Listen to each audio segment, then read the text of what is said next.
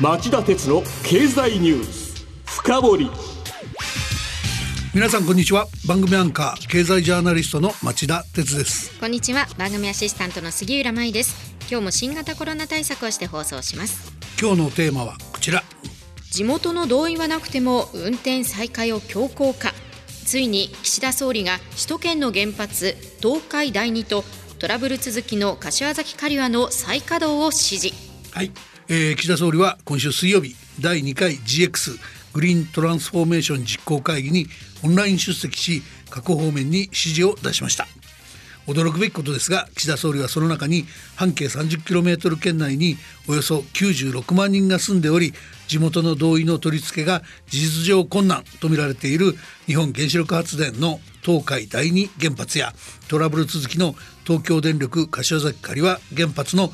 再稼働方針を盛り込みました。このニュース私も驚きました。合わせて先週のこの番組で疑問を呈した次世代原発の開発運用開始にも前のめりの姿勢を見せています、はい、今日はこの岸田総理の原発積極活用策が出てきた背景と本当にそれしか取るべき方策がないのかやるならやるでその前にやっておくべきことがないのかなどを考えてみたいと思いますそれではお知らせの後町田さんにじっくり深掘ってもらいましょう。町田鉄の経済ニュース深掘り。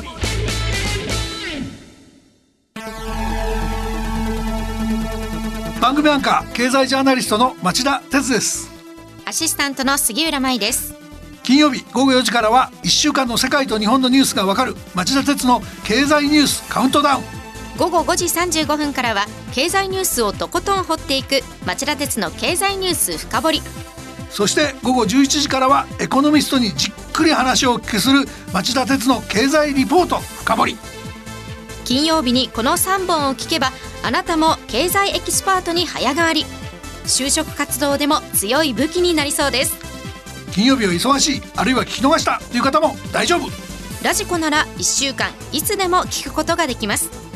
また公式ツイッター町田鉄の深堀三兄弟もぜひ検索してフォローしてください。激動する事態の中で確かな視点を持つためにも町田鉄の深堀三兄弟ぜひお聞きください。今日の深堀町田さんまずは岸田総理の原発積極活用策について総理の発言に沿って説明していただけますか？はいこの日総理は原発に関して2つ衝撃的な発言をしました。発言に沿って順に説明すると総理は足元の電力需給逼迫に対応するため今年の冬のみならず今後数年間を見据えてあらゆる先を総動員し不測の事態にも備えて万全を期すとして特に原子力発電所については再稼働済みの10機の稼働確保に加え設置許可済みの原発再稼働に向け国が前面に立ってあらゆる対応を取ってまいります。と言い放ったんです、この設置許可済みの原発というのは何基あるんですか？あの7基ありまして、えー、その中に日本原子力発電の東海第二原発と東京電力柏崎刈羽原発67号機が含まれていることに対して多くの関係者が首をかしげている状況なんです。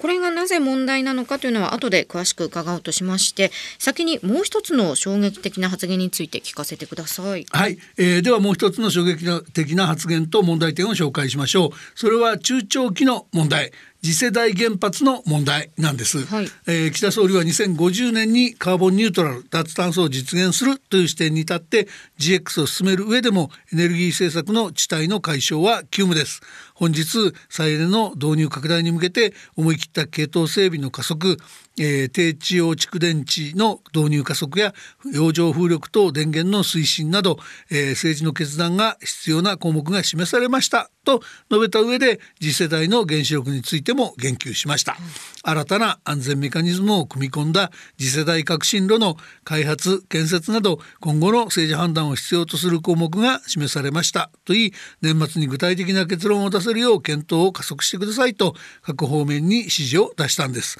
まあ、時間ががあまりないんでこの次世代原発については先週のこの番組で矛盾だらけだということをご紹介してありますので興味のある方は、えー、アーカイブで聞いてみてください。そうでしたよね。つまりそうした意味では岸田総理は2つの面から従来の政府方針を大転換するかもしれない。しかも年末までにその中身を詰めようということなんですね、うん、でももうずいぶん思い切った転換をしたみたいに聞こえますね。まあああいう言い方聞けばそう感じるのが普通じゃないですかね、岸田総理はロシア軍のウクライナ侵攻を引き合いに出して岸田内閣の至上命題としてあらゆる方策を講じていきますと大見えを切りました、うんですが福島第一原発事故の後始末すらまだできていない。日本の政府がそんなことを言って説得力があるんでしょうか、国民から見ればまた原発が大きな事故を起こすかもしれないし起こしても政府はいい加減な後始末しかあるいは対応しかしてくれないんでしょうって感じても何の不思議はないですよね。本当にそう思いますでは話を少し戻してえー、町田さんが気になっているこの東海第二原発と柏崎刈羽を再稼働することの問題点こちらを教えてください。わかりました。まず東海第二から説明しますね、えー、この原発を保有している日本原子力発電略称日本原電は原子力開発をめぐる、えー、政府と電力9社の主導権争いの妥協の産物として1957年に設立された企業体会社なんです、はい、でその名残で、えー、今年3月末の、えー、株主構成を見ても東電関電など電力9社が全体の85.04%そして、えー、政府主導で設立された J パワーが全体の5.37%を出資するという状態が続いています。残りは原子力関連メーカーや銀行の出資です。まあ、ちなみに資本金は1200億円となっています。で現在原子力発電事業のため東海敦賀の2つの発電所に、えー、3基の原子炉を保有しています。ところがですよ、はい、この原電の原発3基は揃って稼働していないばかりかいずれも今後も運転を再開するめどが立っていないんです。そうなんですか。はい。順に説明すると、福井県敦賀市にある敦賀第一は2011年1月の定期点検に伴い運転を停止しました、えー、ここは1970年3月に営業運転を開始したもので、まあ、今となっては建設から50年を超える歳月が経過した基本設計が古いプラントですです。まあ、ですから東日本大震災後の原発の規制基準の強化への対応も難しく、えー、事実上会社の側から再稼働を断念した格好になっています。はい敦賀第一と同じ敷地内にある敦賀第二に関しては原子力規制委員会が、えー、重要施設の下を活断層が走ってるとの判断を示していてこちらももう稼働がほぼ不可能な状態です。で補足しておきますと東日本大震災以前は、えー、日本原電は会社の存続をかけて計画していた敦賀第三第四の新設計画っていうのがあったんですが、これはもう宙ぶらりになったままです。つまりある種の国策会社である日本原電が生き残るためには東海第二原発には何が何でも再稼働してくれないと困る最後の頼みの綱というわけですね。そういうことなんですよ。だけどそれがそんなに簡単ではないっていうことですね。えー、東海第二原発は茨城県中郡の東海村にあり1978年に日本最初の100万キロワット級の原発として運転を始めましたそして、えー、東電福島第一原発と同様に東日本大震災の揺れと津波の直撃を受けた原発です。で地震の激しい揺れで原子炉は自動停止したものの想定外の津波で残った非常用電源の一部を失いました。その結果福島第一のようなメルトダウンや水素爆発には至らなかったものの安定状態つまりその冷温停止までに、えー、3日と9時間54分を要する綱渡りを経験しているんです。で津波対策を講じていなかった東電の福島第一とは違い一応2008年頃津波想定を海抜5.7メートルに引き上げていましたが、えー、問題はその対策工事が終わっていなかったことだとされてます。その結果速攻、まあ、横側の溝から海水が入り込み、えー、非常用ディーゼル発電機を冷やす海水ポンプ3台のうち1台が水没して止まってしまったっていうんですね。の状況を知ってますと確かに地元は簡単には同意できませんよね。ですよね。しかもその後の対策も遅れてるんです。2018年9月に原子力規制委員会の安全審査に合格し、それに基づく津波対策の防波堤の建設工事を進めていて、この中には地上20メートルの高さになる杭を、えー、地下60メートルの岩盤に打ち込む作業なんかも含まれてるんですが、この工事当初は今年の12月に完成予定だったんですが原電は2024年9月に伸ばしたと発表しています、はい、さらに加えて厄介なのは半径30メ30キロメートル圏内におよそ96万人が住んでいること。つまりこれ全国の原発で周辺住民の人口が最も多い原発なんです、運転再開にはこの住民全員について広域避難計画を作る必要や地元自治体の再稼働への同意を取り付ける必要があるんですしかし計画の策定を終えた市町村は30キロ圏内にある14自治体のうち5市町村にとどまっています